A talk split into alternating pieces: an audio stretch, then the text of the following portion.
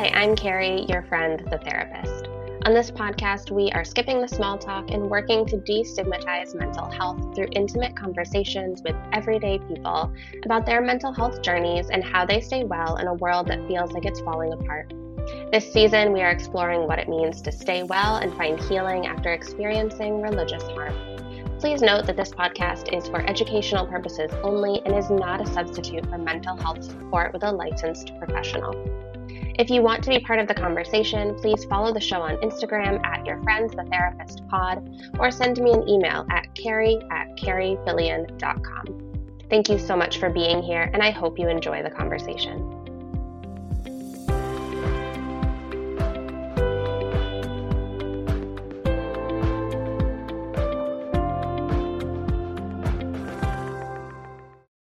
Guest today is Brandon Flanery. Brandon is an ex pastor, ex missionary, and ex evangelical who writes about the tenuous intersection of faith and sexuality.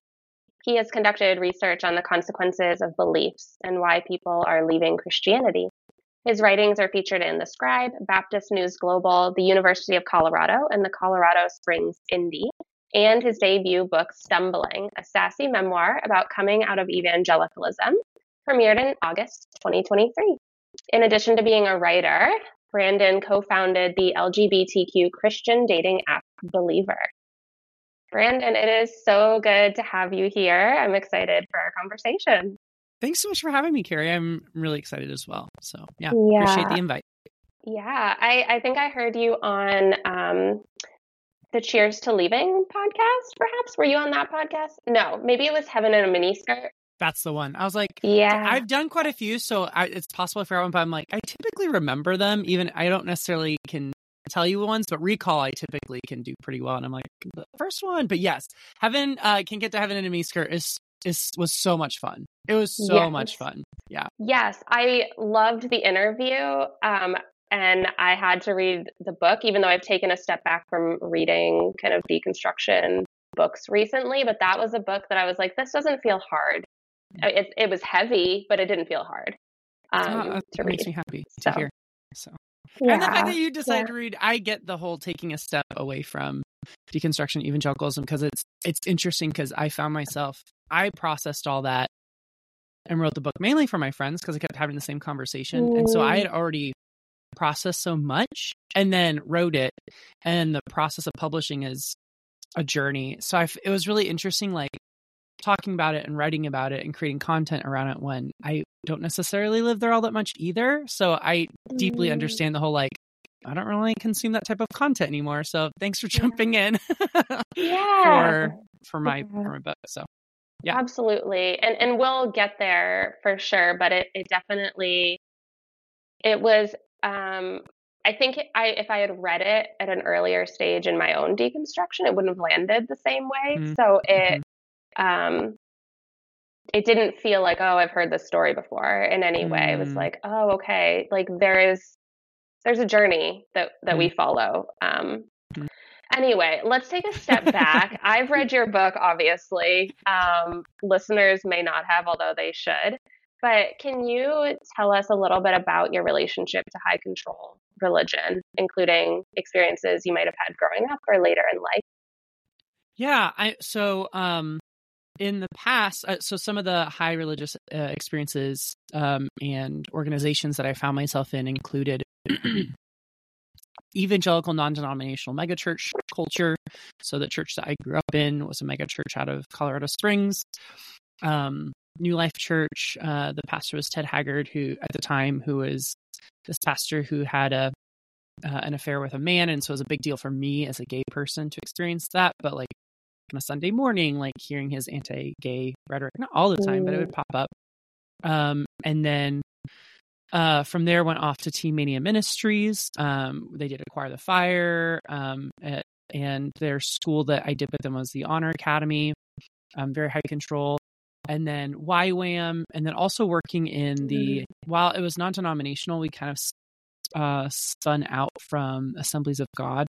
So, um, which is pretty high control. I mean, like I, I would be in conversations where people believe that if the pastor told you to do something, it was the will of God. Mm. So, um, those are kind of all the different ones. And it's really interesting when I hear the language of high control because now getting perspective, I can say that all those spaces were high control, um, fundamentalist Christian um, experiences. And it's so funny because in the midst of it, it felt like you had so much agency. And so it's funny mm-hmm. how um mm-hmm. past Brandon and current Brandon like reflect on those times because I was even thinking about I'm going to see some friends of mine from Honor Academy actually this next week. Um and it's just our we literally just named the text thread cult-ish. so, um and it's just so interesting because in those spaces all of it felt like you were making these choices because it's not like this like you need to do x y and z very very very very very rarely but a good Christian does X, Y, and Z, and being passionate looks like X, Y, and Z. And those who really love God, X, Y, and Z. And of course, that's the type of person that you want to emulate and be. And so you do mm-hmm. some crazy stuff. Like I've, especially in my Bible school with Teen Mania, like we had some crazy events that were almost all of them were optional. Um, and which is just insane to me now thinking about it because like they they would pull off the like oh yeah yeah it's completely voluntary it's like yes and there's such an intense um, emotional um, and spiritual abuse that's la- laden behind it that I always jokingly say um, evangelical Christians, especially that high control um, version, which is quite a bit of it, uh, is so good at branding and marketing because they convinced me to work for them for free, work for them for cheap, um, and do all these things for them in the name of God, in the name of um, love, in the name of um, humanity and ended up actually even causing harm in the name of those things. So, mm. yeah. Um, so I guess that's it very quickly my exposure and um, history with high control fundamentalist Christian experiences and organizations. Mm. At what point did you realize that you were in a high control group? like had that language or even before the language just started to yeah. know like hmm, i don't have as much agency as i kind of was led to believe yeah um what's interesting is i've always been kind of um a stubborn or rebellious person and what's interesting is that my um beliefs and faith relating to christianity flourished in those lack of high control um like i remember when i switched to a public school I mm-hmm. went to private school, so I guess that's another one too that was high control. Mm-hmm. Um, public school and in that space where there was this freedom and stuff, like I chose to um, using language from that time would be like born again Christian and convert and whatever language you want to use there was during that time. But in those other ones, I definitely would like kind of ruffle a little bit. And I remember even at my Bible school, um, there'd be uh, I was wanting to stick around for more time, uh, like as a mentor role, and I, they were they were like, "Well, you're not really good at spiritually leading," and I'm, jokes on them. Became a youth pastor later, but like where it was, um, where I was like, "You are manipulating me, and I'm not cool with it." I would say was my final high control experience, and that would have been with YWAM out mm-hmm. in Berlin, and um our particular leader again like a lot of it was like choice and agency it felt like that way so it was like then looking back i'm like oh my gosh yeah i picked these things but did i really have a choice um, with the mm-hmm. culture that i was in and the people that i was around and the things that we were hearing and the thoughts that we believed um, but uh, when i was a missionary um, almost every week uh, the, the, the flavor of leader that we had was very um, um, sensational. And so, like, we would have, um, we'd have to volunteer with this youth group. And in the youth group, we'd have to stand on our chairs and roar in the spirit. And like that type of charismatic language was not completely foreign to me. It was just, it was like lemon pepper seasoning. I don't put it on everything, but you know, it's definitely there when I put it there. And so it was that. And also, actually, when I went to India and working with some pastors out there um, that were very charismatic as well so they would do things so depending on who's listening but they would do things like laying on of hands and slaying in the spirit where the pastor puts their hand on your forehead and if mm. if god is moving you're supposed to fall over uh, like a yeah. quintessential person of this would be like benny benny hinn yeah benny hinn. Yeah, um yeah. and um so like that and like they're you know pushing their hand on my head. They're wanting me to speak in tongues like which is a form of gibberish um, and doing these like expressions. And i remember thinking this isn't for anyone but them and their ego. Like I remember this moment in particular. I was running sound for my leader, and people are standing on their chairs and screaming, and I'm just like, "What is this accomplishing? This isn't helping anyone. This isn't. In fact, it might be hurting and ostracizing some people who don't feel like they have permission to do that." Um, and you're punishing people who are a little bit more timid with these emotional consequences. And so I'm sitting there um, and this is like at least the sixth time he's had to stand on these chairs and roar. and I'm just like, how are you helping? Who is benefiting? The only person I can see benefiting is your ego. You want to see that we are responding to your charisma. And so that was definitely the moment where I'm like, I'm not okay with this. And it was also the first time that like there was truly like where I said, Hey, I'm not willing to do this. And there were certain consequences or like they were trying to manipulate manipulatively move me. Um like um there's like a gaslighting situation where they said well this has always been the rule. I'm like that is not i'm very aware of the rules because i want to know what keeps me safe like that's how i was raised. And this was never a rule. And so like the uh feeling the constraint of that and the emotional manipulation around that space is definitely the one that um showed it to me. And I also think it was the hypocrisy because every Tuesday mm.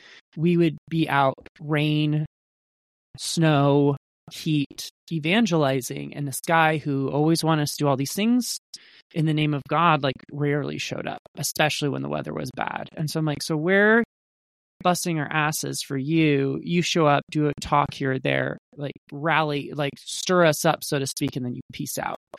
Um, mm-hmm. So the inequity there, I think, was another moment where I'm like, wait a second, I'm not willing to do this because I think a lot of the leaders I had been, while there was some drama around them, most of them were willing to do, if if not what I was doing, even more and mm-hmm. so that's where it felt a little bit more equitable but um, in that situation in particular it's like oh no like this is that's one of the ones that always stands out to me is like i've worked with bigger bigger churches where the head pastor's making six figures and then like everyone on his staff is like living in their parents basement or something like or working another job.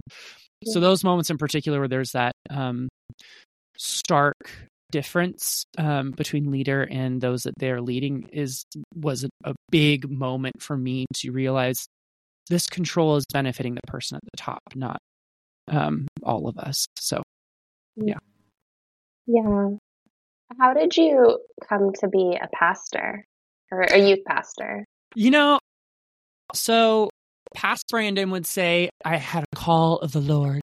Um, uh-huh. I, uh, in one of those very emotional spaces, like my, my youth group was very, um, sensational as well. Um, not as like you know, mm. not as crazy as something like Bethel or something like that, but like mm-hmm. um, the idea of getting a prophecy or like God speaking something directly to you is not foreign. And so like there was just one um, camp that I went to that was really important to me where I felt like I wanted to go off and um, I loved writing and I loved acting and singing. And so I was like, I'm going to go off and do that.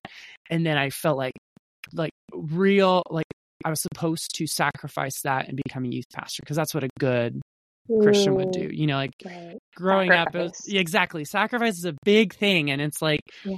um, you know, the language was always this imagery of, well, Abraham sacrificed Isaac. What is God going to sacrifice? And it's so interesting because it really mm-hmm. did a number on my desires, and also probably because I'm gay, and so like that's limit. That's also affecting your a weird relationship with desires. There's so many times throughout mm. my life growing up where I went I knew what I wanted and chose the opposite because I felt like that was the holy thing to do was what what could look like sacrifice from giving something up that I really want. So mm. um I was at my crazy um uh school in Texas um Teen Mania, and they invited me back for another year, and I was really excited. They wanted me to act and sing um, and tour throughout the United States and be on this bus, and I was just like, "This is my dream." and Mm. there's that whole sacrifice thing of like, oh, because it's my dream, I should I should let go. And so I moved back to Colorado Springs because a pastor offered me a uh, junior high pastoring position as a 19 year old, I may add. Um, Mm.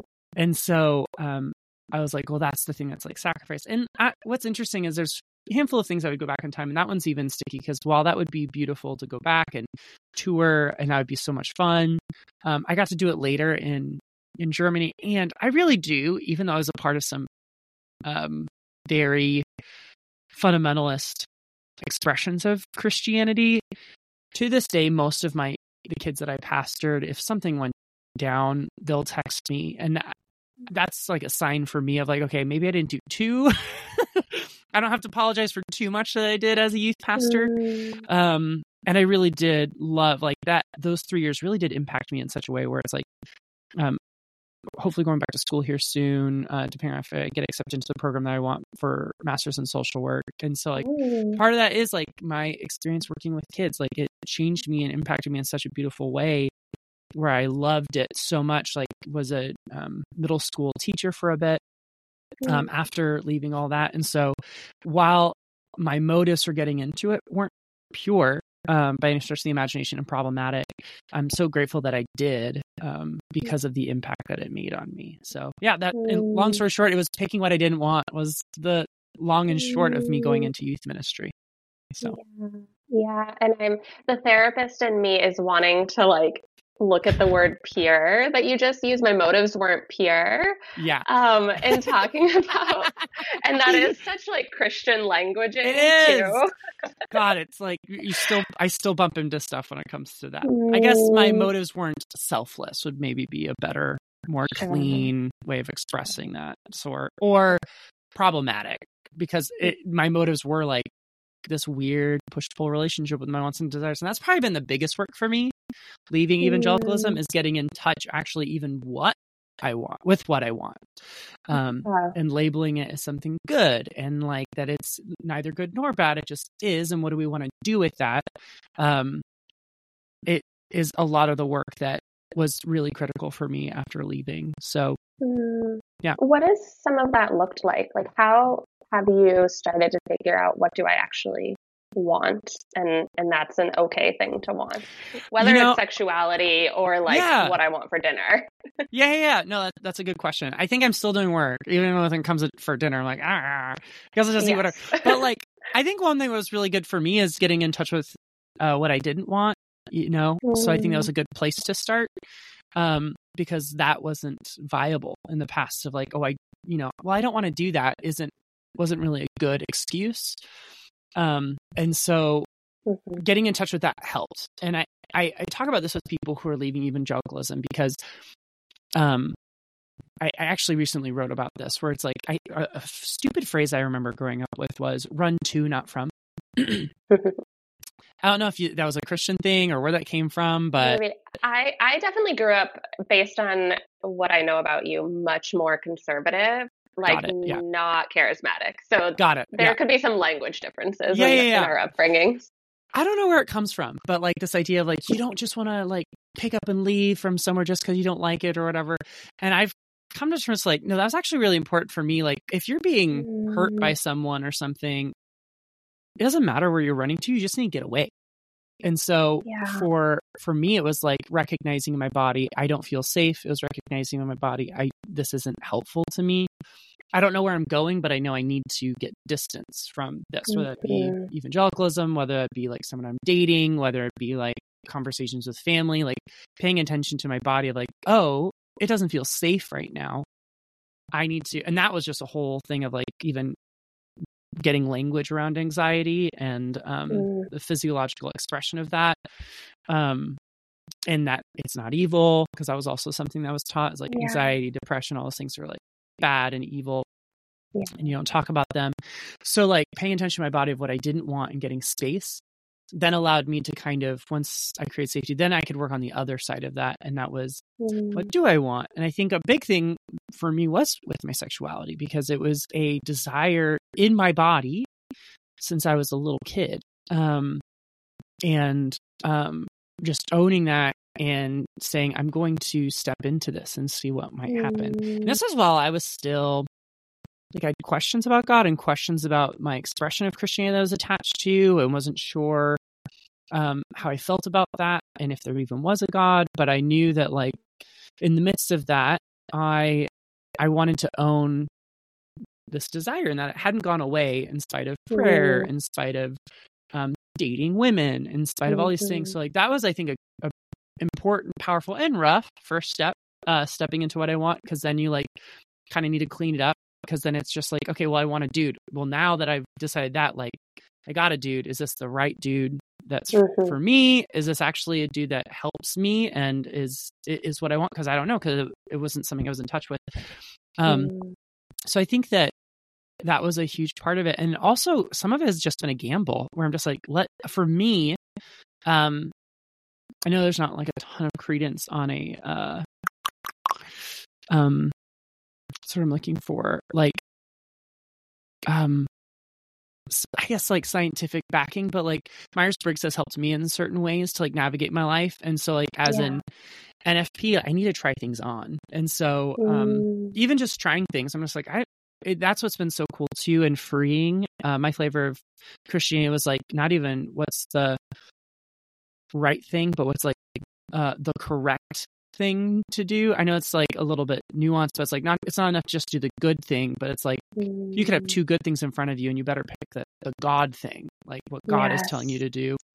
Um, And so, Yeah. uh, just trying something out where I'm like, I don't know. Like, let's just see. Like, an ex- example of that is like, I picked up rock climbing and have really loved it. And it gets me in my body and I get to problem solve. I'm like, I think maybe I like that. Let's just try it on and see how it fits. Mm. Um, another one is I tried kickball moving here to Atlanta. It was not a fit. And so it's just like, I, for me, getting in touch with my desires has been kind of like trying on clothes. And sometimes they're too tight Mm. um, and other times they're too loose. Sometimes they're itchy, and uh, plenty of other times that's a good fit because actually, even though I doubt myself, once I kind of take a leap, I'm always like, oh wait, actually, I did know that that was a good move, even Mm. though I wasn't sure. I deep down, I think I did know. So yeah. yeah. Yes.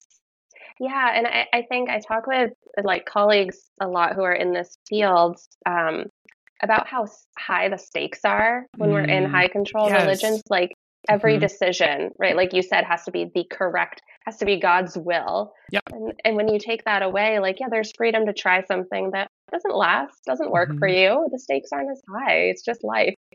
and what's so interesting about that too, of like the um, the the like stakes part of it is just like um I, I like everything became such a, I remember that with my school they made a big deal out of like if you leave you are outside of the will of God. That was one that was like an, a very powerful manipulative one um that I was like reflecting back on. Like sure you could choose to leave at any mo- moment. Like you're not legally bound here. The, there's not a fence Mhm. surrounding this whole entire thing. But if you leave there was this deep belief that like oh now i'm outside of the will of god which is always so Mhm. interesting to me of like you need to discover what the will of god is. And for some reason god is hiding it from you and you have to try to figure it out somehow and and shame on you if you don't get it right for god Yeah. mysteriously hiding it from you um so it's just like this weird tension of like walking on eggshells with your choices over really Mm. sometimes very simple things Mhm. Yes. Yeah. but yeah that high stakes And- thing is very uh, very powerful thought Yeah. Right. And it's one of those ways that, like, there's all these ways I've heard you talk about these subtle manipulation tactics that aren't Mhm. outright like, give us like access to your bank account, like those Mhm. very like Yeah. overt control mechanisms that some cults absolutely do. But these are much more like subversive, Yeah. insidious. Yeah. Um, what is your relationship to religion and spirituality like right now? And I'm curious if there's even been development since your book was published. yeah that's i love that you asked that, that tag on question because it's so interesting um like i said like starting to write this book having one intention by the time it comes out. It's only been uh like the very last chapter i i tacked on because i thought it was very important to kind of give a little bit more rounding to things uh, second to last chapter. Mm, um it felt more closure because i remember being two years away from that last chapter and being like, I am not that same person. Mm. um, but at some point, you have to decide this is the end for the book anyway. Yeah. You know, life Yeah. continues, but a book needs a final page. Yeah. Um, and so I would say that uh, I do. Well, I do kind of lean on this at the end of the book. I I do find grounding and believing in something beyond me, um, Mm. Which um, doesn't have to be actually be true. And so that's what's really interesting for me Mm. now is that um, I didn't end up ever putting a quote in him uh, from him in it, but I didn't realize how important his book was for me. But uh, Brian McLaren does this book called A More Generous Orthodoxy. You're smiling. Have you read it? No, but I know Brian McLaren. I Okay. I haven't read the book though, but I Okay. probably will be after this. It's it's really it was really helpful for me because I'm I would imagine that there's some crossover here in this part, but so much of Protestant Christianity is you have the right belief. Mhm. And so it's what you unite against. It's what churches split over. Um, it's um, how doctrines are written. It, it's how you decide who's in and who's out. It all comes back to orthodoxy. And um, I didn't realize how controlling that is to make sure that you're on the Mm. right side of truth um, and being scared to get it wrong. And that book was a part of a number of different steps where it's like, none of us could have this right. So, Mm. if there is a God and if there is a purpose to life, it can't be right believing because there Mm. are thousands of religions all over the world and there are depending on how you split it up hundreds to thousands of denominations even inside of protestant christianity. So you're telling me that inside of this one religion inside of this one version and flavor of this religion you got the lucky draw by being born in the right spot and you got the right answer. Yeah. Um it just didn't make sense to me especially if i believe if there is something beyond me i want to believe that that being is benevolent Mm. um and so um I- it didn't line up with what i what i wanted to believe about god actually and there was actually another conversation i had with a friend where he switched from uh, correct believing to beautiful believing and so he's like i Mm. want to believe in things that cause beauty in myself and the people around me um and it was just such an impactful thing for me at the time and so then brian mclaren brings up like I, he believes that what's more important is orthopraxy, so right living. And um, it's been fascinating to me that a religion that touts that God is love has been known so well abroad outside of its own framework that it that, that is the last thing that they're known for. Yeah. Um, and so, like a phrase that I bumped into quite a bit um, when starting to create content for my book was like, "Ain't no uh, hate like Christian love." Mm. And the fact that the expression or practice, um, the living of Christianity, is so far removed because there's such an obsession with the right believing that you would even, I mean, it wasn't that long ago, even in within Christianity, that um, people were blowing up each other in Ireland um, as a result of who had the right doctrine. And so that's where it's just like, I don't think that it can be about what what we believe correctly. So now there's a freedom to think, well, I can try think again. I, NFP trying things on, and so like I've I've like went to um me and my friend went to like a Hindu temple that's here in Atlanta to check it out. Um, I'm um I have recently been kind of more settling into um Quakerism just it's so open, especially here on the East Coast. Um, Mhm. It's not always the case, um, but like I found a Quaker meeting that is just one praxy, like how they're showing up in the world makes me want to be a better human and I like love how they show up in the world and Quakers Quakers have typically been at the forefront of a lot of social justice issues so Mhm. it also makes me trust it a little bit more but also like I'm Mm. sitting at a table um cuz we share a meal uh once a month and there's a non-binary human across the way from me there's a hindu there's an agnostic there's an older quaker couple a young quaker gay man and we're all sitting at the same table and that for me was a way of saying i don't don't think this is necessarily the right answer, but I think it is a beautiful answer and it makes me show up more beautifully. Mm. So, um, yeah, I've been trying on different things like that. Mm. I've like dabbled into reading about Taoism. Um, and so I, again, I want to try things on because I think that there are spiritual truths um, that I can, not the truth, but there are truths that I can learn from my fellow siblings on this planet, regardless of what they believe, because I don't think it's about the what anymore. Um, I think we're all yeah. bumping or stumbling, that's the name of the book, into the divine. And I think that um, I want to learn from that. And even like people who aren't necessarily um, have a name behind what that deity is. Like I, I learned so much also of kindness and how to show up in the world from my friends who are atheists. And like they have this um morality that is so horizontal in nature of how it's affecting the people around them rather than vertical can like needs to be brought down on them from this God above that mm. they're some of the kindest, sweetest people in the world. And a piece of me would like to land there. I just know that for me and listening to my body, like I was more anxious when I didn't believe that there was something beyond me that I could connect to, um, which probably isn't a great answer. Like for the theologian out there, that's like, that's not an accurate answer. And to be honest, I, I don't care anymore. And so it gives me freedom to mm. try on even beliefs that serve me and create beauty in me and the world around me. So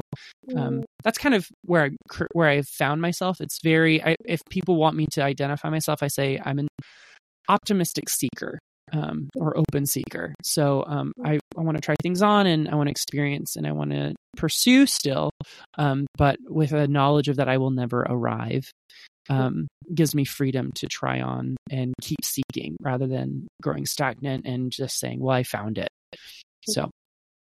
Yeah. And I really love the um, distinguishing between right belief and right living or right mm-hmm. practice. Mm-hmm. And I'm, it, it made me think that perhaps in order to find beauty, we actually need to let go of this search for what mm-hmm. is right.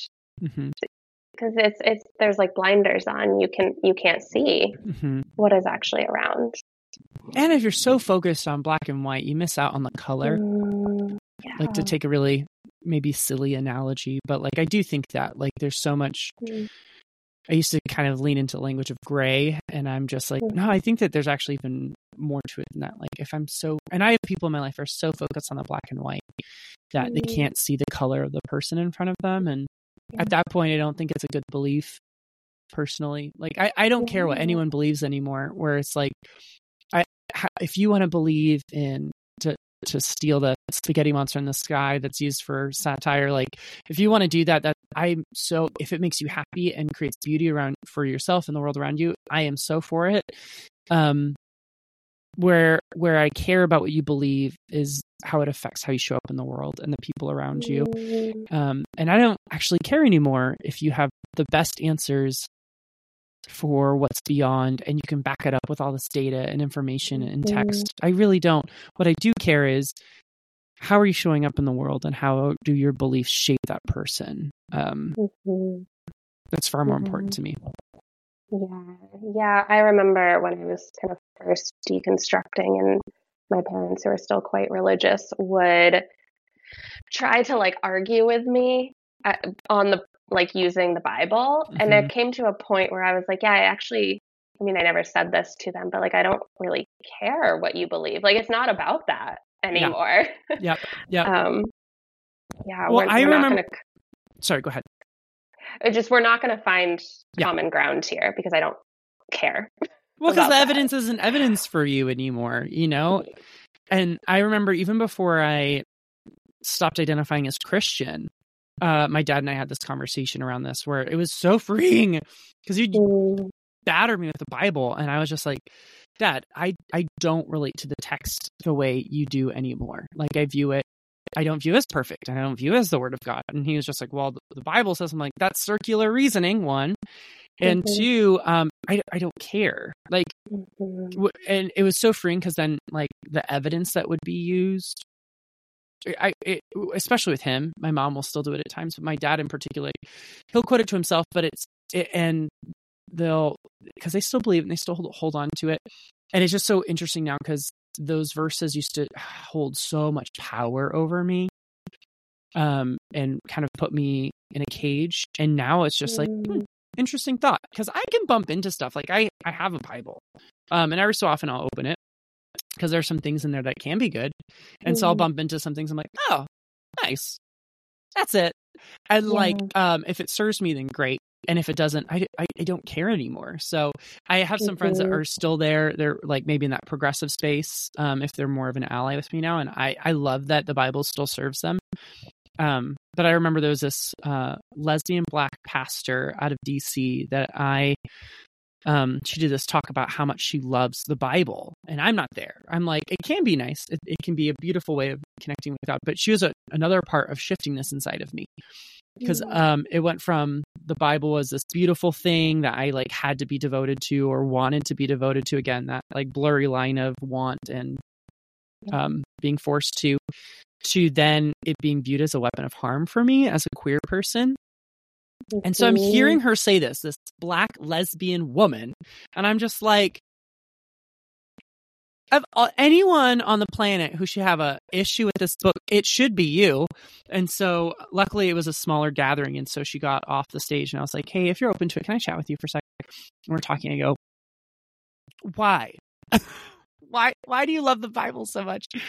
and Mm. um and i go it it's so problematic and it's been used to like hurt someone just like you who is queer Yeah. who has ancestry in slavery and who is a woman like a like like all of these things have been used against you with this book and so she goes because i see it for what it is and it is different people throughout different times in a specific culture that is rooted in misogyny and had slavery um, and was homophobic.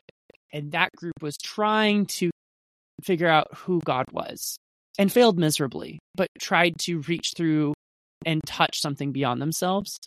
And I see that struggle, and that's what gets me excited about the Bible. And I see a uh, divine God that continues to um, show up for them in spite of them being ridiculous. Um, Mm. And so I'm like, like I, I don't know if I fully get there with with where she's at, but I do see like with every text um or spiritual expression a, a kind of wrestling with what is life where did we come from do i matter Mhm. am i loved like those big questions are i think what all of us are wrestling with and Mm. if there is something beyond me who or what is that and so i think that there's something i can learn from any person that's trying to do that or any text Yeah, yeah. But I know that, you know, a theme that you write about a lot and explore a lot is the intersection of faith and sexuality. And I'm mhm, I'm mhm. curious, has that always been something you've been interested in? I know you said even as a little boy you like knew you were gay or at least Yeah. had those feelings. And like how did that come to be curiosity about the intersection of faith and sexuality rather than like I'm all set with the faith part? I think it's because they were always at odds. You know, those are the two Mm. biggest things of who I was as a kid. It was, and still, and still, like, and I would say that the spirituality one is definitely kind of taken, uh, the volume has decreased on that one. It's still so much a part of who I am. And I think that the volume on that will increase and decrease over time as my sexuality has. But like, Mm-hmm. those two things were always enemies Mm. and both were true inside of me. And so I think that's why so much energy was given to that is because I needed to see how these collided. Um, Mm. For a long time in my life, a quarter of a century, it was um, this thing inside of me is evil, and um, I must subdue it um, for the sake of God. Um, and now I see how they're in conversation. I see how um, they hold hands, um, and it makes me. Uh, it deepens both now, and so it's been so fun to find a harmony between those two. And I think that, uh, I, and beyond, so there, that's with me where I, you know, like I'm so grateful for how my expression of love um, busts open the doors of what could be and causes us to dream about ourselves and relationships and conversation. Like something I love about queer relationships is I am not handed a blueprint, which can be frustrating. Mm. Um, but I think a lot of straight relationships could benefit from queer relationships in the sense of so much of straight relationships is inherited. Well, I am the woman in this relationship, so there, ergo, yeah. I have to. It looks like this, this, this, this to be a good wife, to be a good mother. There are these roles that we're inherited, and inside of sex, there are certain roles. Um, and to you can flex around those things a little bit if you if you like dare to dream but it's very common that those are just inherited, which also then inherit um, unspoken expectations, unspoken, which then create unspoken frustrations. Um, rather, I am not afforded that luxury, which is good and bad because now I have to have a conversation with my partner about what I want. Um, and we have to decide those things together on how we fit. Um, from every element. Uh, it's not just like, well, you're, so, you know, you're the woman in this relationship so therefore you're staying home no we're both men if mm-hmm. if we decide to have kids what does that look like how can we get creative with that solution of providing for our family and also taking care of our kids um, mm. i'm not inherited anything and so in that regard and it's a bless it really is i view it as like a blessing that's just one example of how my queerness not only benefits me but also the people around me um, mm. um, but i also think that um, culture has also forced us to bring those two together often more than I would actually like to. Um, what do you mean by that? So the I feel like it has gotten so loud uh, that a good Christian is um, anti-trans. Like right mm. now, it is is such a big again. So, so society is putting those two together. It's putting sexuality and spirituality together, or faith, mm-hmm. religion, whatever word you want to pick. Those are all there's nuances there, but whatever your word is. Mm-hmm. Um, I would rather that it's so there's elements of me that love to intersect those, and there's other ones where I feel forced to intersect um, because of culture. And so, um, like an example for me, where I'm like, no, I'm going to speak up about this uh, is like a recent article where I wrote like God is trans because like if there is a God mm. beyond us, even using the language of the Bible, like that their pronouns are not he him. It makes zero sense. Like mm-hmm. even talking about the Trinity, like the three in one, how they is such a beautiful pronoun for them. Mm-hmm. Um, and if all gender is incorporated into the divine, then they also is a beautiful way of doing it. And so like they lose their minds over it. And for me, I just over here kind of giggle to myself because I'm just like, you're unwilling to look at your own text and you really are cherry picking. Mm-hmm. So I, am going to continue to ruffle up feathers because I actually like, while I have uh, issues again with the text and stuff, I do like a lot of Jesus and the, the group that he continually kind of intentionally flustered was the religious elite at the time. And yeah. so I'm I'm fine with that, especially when it comes to things that aren't me. Um, I think that I don't want to always be on the defensive of my existence. That's why I moved mm-hmm. to Atlanta. Um, but mm. I can do I can do that for my trans siblings. I can do that for my BIPOC siblings. I can do that for my um, women sibling, my sisters. Um, and so that's where it's like I, I, especially if it's not me, I'm fine with using their own weapon against them. They even say it's a double edged sword. So I'll go ahead and go mm-hmm. for it. Mm-hmm. So I, that some of that has been thrust upon me where I feel like I would rather not be so intimately connected uh, in certain regards, but culture has mm-hmm. forced me to talk about the intersection because there's huge consequences. I have a friend that had to flee Tennessee because he can no longer get trans care there. So like there are real consequences to these beliefs um, to steal a phrase of my friend Kevin Garcia, bad theology kills. And so there are beliefs connected with sexuality in that intersection that are doing harm to people. Yes. So, because of that harm, yes, I will speak about that intersection because mm. it is mm. going to hurt people around me and myself. Yeah. Yeah. I just want to emphasize that as my role as a therapist, but bad theology does kill, right? Like, mm-hmm. this is really harmful stuff.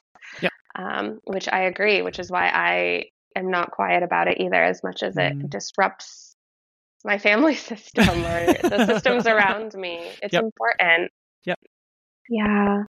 I, I'm curious if there's anything you wish more people understood, like in the general public, about this intersection of faith and sexuality.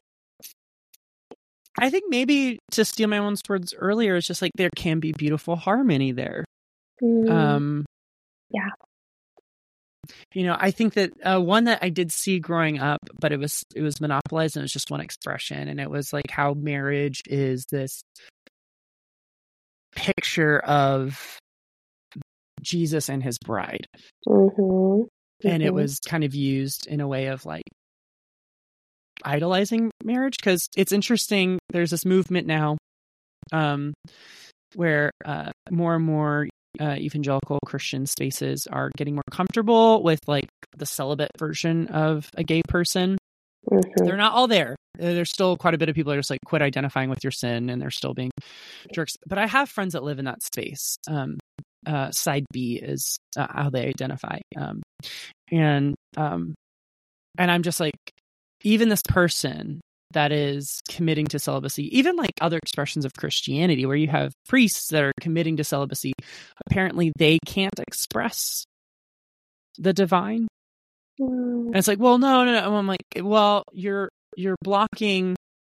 You say that I don't have a way to exist and express the divine through my love and my um uh and in my sexuality as a whole. Like that that can't be the divine.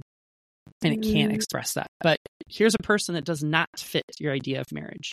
And also there are expressions of marriage in the Bible that are not your biblical version of marriage. Like one man married to thousands of concubines when it comes to Solomon. Like, yeah. but we would still, you would still say that Solomon was a godly man. Did he not express elements of the divine? um, Mm, And so, um, I would say for those that are like in that space of like what I would like them to know is that there can be such beautiful harmony between those two, those two Mm. things, and um, sexuality and gender is not something to be scared of. To be honest, if you're scared of it, like you're pretty, I would say, cowardly person. There are bigger things to be scared Mm. about yes. and more menacing things to be scared about. In the scheme of things, it's not a bully. Um, like your sexuality is trying to teach you things. Um, I've learned so much about myself and um, what I'm looking for in the world and the people around me that I also need to find inside of myself. And Mm. like, I would not do that if I did not befriend my sexuality. Um, and so that's what I would say is the biggest thing is like your sexuality and your gender. Like gender for me, like I'm not going to talk a lot about that in the sense of like I'm a cis man. I think there are way better candidates for that conversation. But I'm so grateful for my trans siblings that have taught me so much about gender and how it is political. Um, in the sense of people have been using that for since the dawn of time to ostracize Mhm. and rob people of power. And so um, I think jumping into those things like uh, there's um I, I don't know what the sign is. My brother is an asl interpreter and there's a sign for those Mm. things that like they don't have a clean answer um, and it like literally Mm. translates sticky but it's more nuanced than that.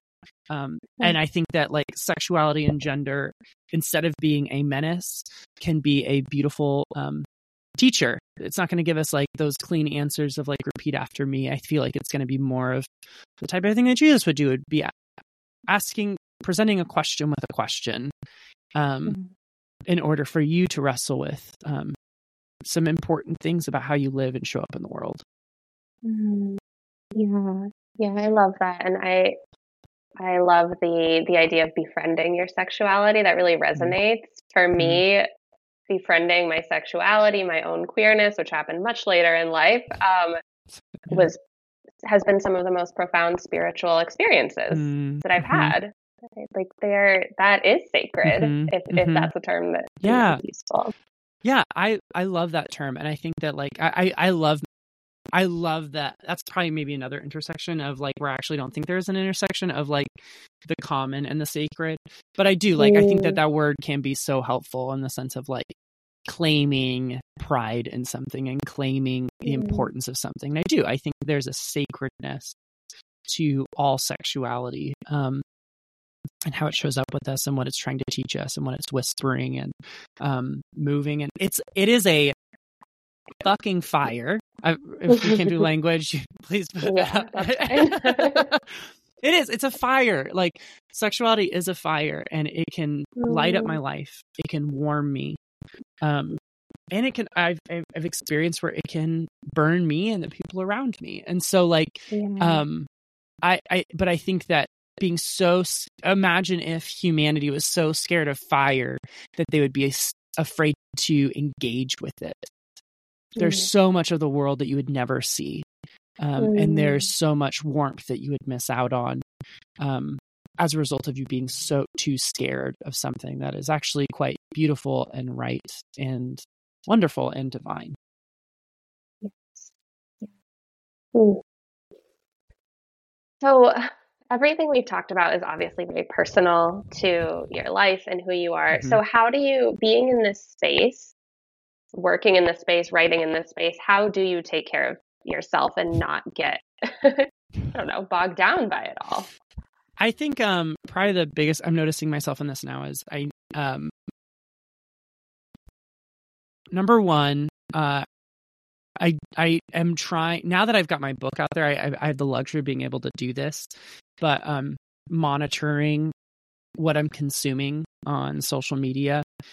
Um, I think there are lots of, especially evangelical creators, where I'm just like, I just don't want to be continually reacting to an old persecutor. It feels like the person that can't get over their ex. you know, yeah. and there's wonderful opportunities to date someone new, but they just keep all they can Mm. do is just talk about their ex. And I think that's important. I think like like um you would be able to talk about this better than I can, but like anger is a very important emotion to help us create boundaries and create space and safety. And so I do think there is an important stage of the X, like the evangelical or the whatever it is, Yeah. to just identify with I am no longer that. I don't know what I am now, but I am no longer that. And I do think that's Yeah. important to create safety. Again, just like if someone was attacking you, it doesn't matter where you run, just run. Um, but I just I found myself in the same um, echo chamber. Um, I found Mhm. myself more angry at Christians than I think I needed to be. I think I need to be stern with some of them, but at the end of the day, they're also still humans.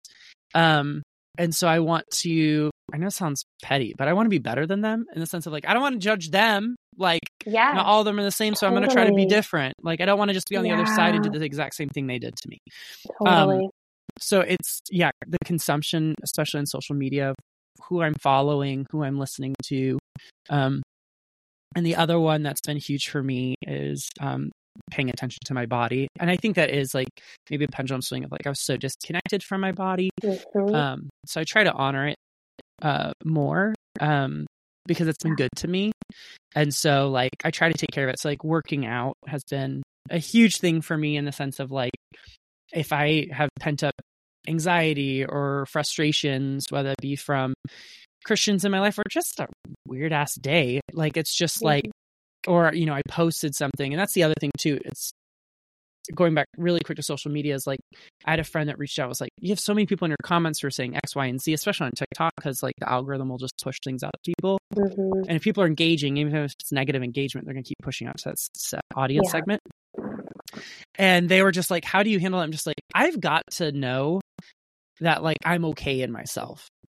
Um so i got scattered there for a second.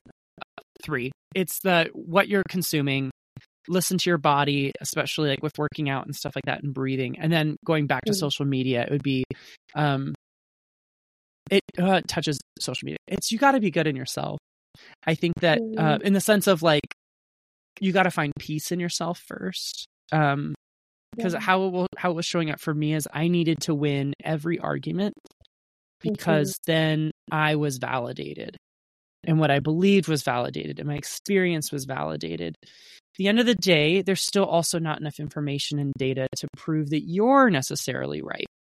And so the Mm. idea of being right has to be sacrificed. You just have to be right within yourself. Mhm. And once that happened, like I can talk to bigots on social media and I can see their comments and just be like, "Oh, silly bigot." Oh, you know, like it's it's Mhm. but it's Mhm. because I did a lot of internal work to get right with myself.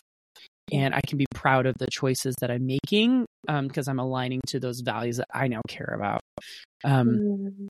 so those would those would be the three that I think that have been critical for me. Um, it's not just social media the third one, but I notice it the most with social media because I'll bump into those people who are very different than me because I've created some space from those people that are different than me because I needed that. So maybe that's a fourth one. Um, again, moving to Atlanta, where it's like I'm not living in Colorado Springs, evangelicalism. Some of y'all like need to get out of your church that you're trying to save. yeah. Quit being the yeah. missionary. Like stop. Like get out. Create safety for yourself. Create space.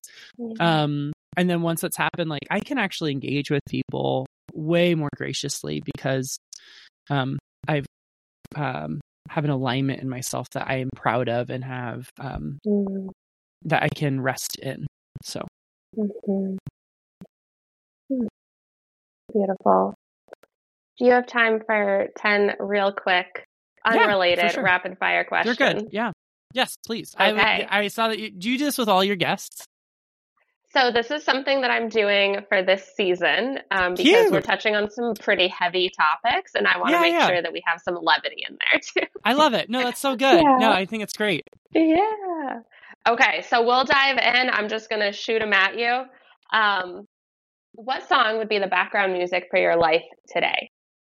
Ugh, you asked me that. What? Like, I looked at all these ahead of time. I'm just like,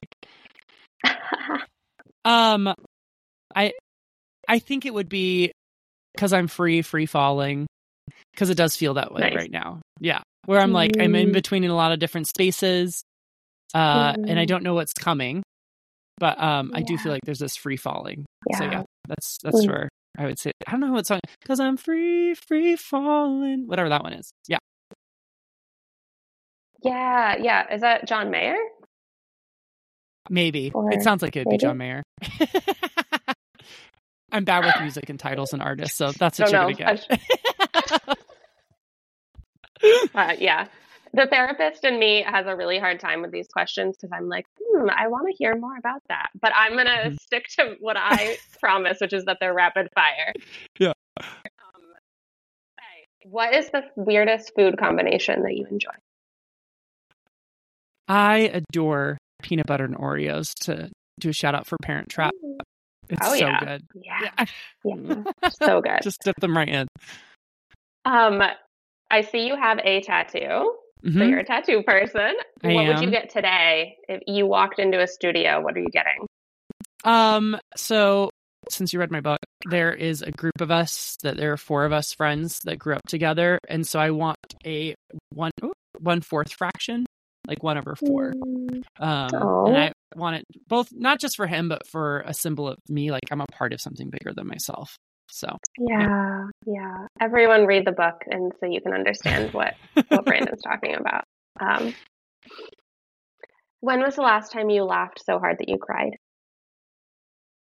Um, the time that comes to mind is Passion Conference just happened here in Atlanta, and I've again gotten distance from Christianity. So this like charismatic Christian expression. So like I just saw a bunch of teenagers walking around uh, with books under their arms. I'm like, what is going on? And it was just, just like, Christians.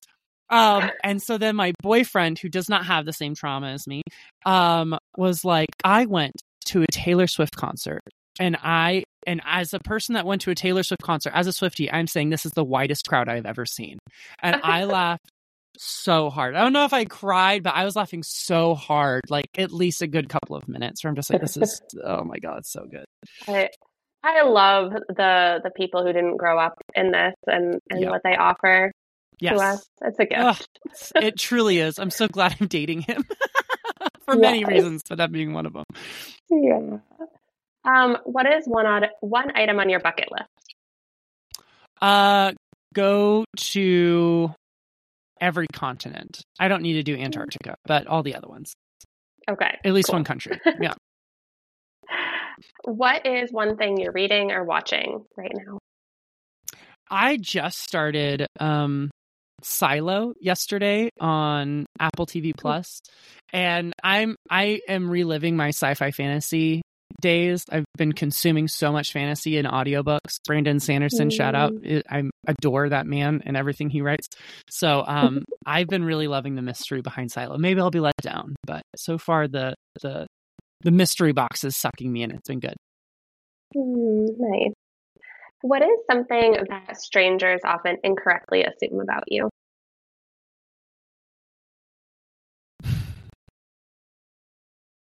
You gave these to me, and I have an answer. I thought this would be the easy one, given everything we've talked about with social media. uh, actually, no, that's it's probably feeding me a little bit, but that is true. I think that a lot of my friends, and I've like owned this publicly now, a lot of my friends think that I'm anti-Christian. Um, mm. and I'm not actually. I am mm-hmm. anti behavior of certain Christians. Um, mm-hmm. and I won't be quiet about that, but like a lot of my friends have been like, I don't know if I can be around you because you're so angry. I'm like, you, we've hung out. Like, am I the angry in person? And I think that that's mm. part of it is social media. You kind of have to become a caricature for easy consumption, which I'm not a fan of. Um, yeah. and, uh, and so like, I, I actually do a video where like, I had felt it for a long time and I, I'm big on authenticity. And so like, I was just like, this isn't completely fully authentic. Like, I throw shade at Christians because they deserve it at mm-hmm. times for sure but like i'm not out here being like oh you're a christian and like i'm gonna attack you um some of my best yeah. friends are christian so yeah. Hmm. what emoji do you use the most Ugh, I'm embarrassed by this one. It's the laugh crying one. And I alternate between that one and the tilted crying. So I do this. It's the back back and forth as yep. if I'm rolling on the ground. Yeah. Yeah. I do that way too much. Yes, it's a millennial thing, I think. I think so. I know. I didn't realize that was a millennial thing until I was a teacher. And then my middle schoolers were just like, ugh, you use emojis. And I'm just like, what do you mean? Yes, ugh, I use emojis. Yes, I do, of course. Yeah, I'm fascinated by emojis, actually. So, but we them. don't need to get into that. Yeah. um. All right, two more. What is your mm-hmm. favorite scent? A summer rain in Colorado. I mm, I love lovely. it. Yeah, it, there's these monsoons that come in like uh, clockwork mm. at like mm. two, three o'clock in the afternoon on the Front Range. It pours rain for like ten minutes, and then the sun comes right back out, and so just that mm. smell is just oh, I love it. Mm. I'll have to get there. I've never been to Colorado. I'll have to get there in state. monsoon season. Yeah. yeah, yeah, it's lovely. I'll stay away from the evangelicals and find yeah, do Denver, like go into the mountains, avoid Colorado Springs. Yeah, if yeah. you go there just to garden the gods and quickly leave. Like okay, good to know. Um so last question. What is your favorite place on the planet? Oh.